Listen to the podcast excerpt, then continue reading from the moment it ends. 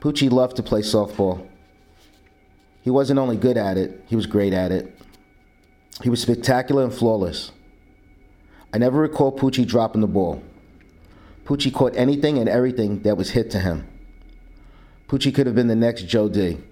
Only thing was that his drug addiction would not permit Poochie to be a famous ball player. Instead, the drugs made him infamous junkie that he was. Crowds of people would gather around the big field to watch softball games. The spectators would make formations by the right field foul line, the third base foul line, and outside the fence behind home plate. Not me. I took my position outside the big field, in Monument Field. You see, there was a hole cut out in the fence that divided big field from Monument Field. That's where I had my view, looking at the game through the hole in the fence. The hole was only large enough to squeeze your body through. It seemed that someone would go around and cut out holes in chain link fences throughout the park. I'm not sure why. I guess this person was too lazy to walk through the created exits and entrances. Besides, I always used them whenever I saw them rather than the exits or entrances. The hole was located in deep left center field under the basketball court. I had a perfect view to watch the teenagers playing basketball, but I wasn't at that position to watch basketball. I was there to watch a softball game, and Poochie was playing center field. While the softball game was being played, both basketball courts were being used the one in left field and the one in deep left center field.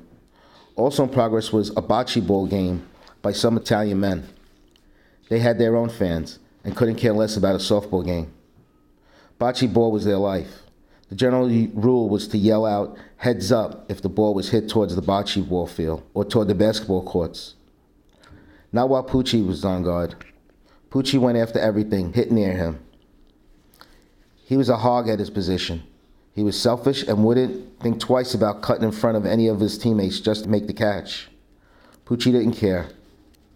He was a self appointed captain, and his only task was to make the out.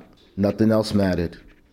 During the game, while Poochie was shading toward right center field, the batter drilled the ball towards the left center field basketball courts.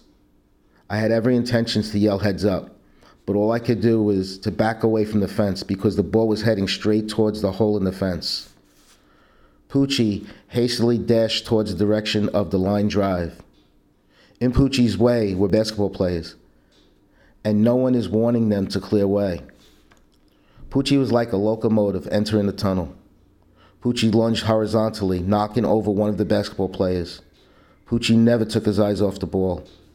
It went right into Poochie's glove as Poochie entered the hole in the fence.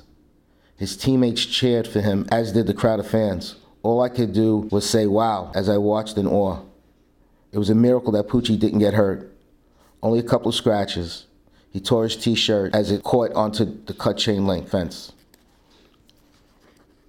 As for the unsuspecting basketball player, he received a concussion, knocked out cold. Poochie showed no remorse. All Poochie could do was uncontrollably laugh,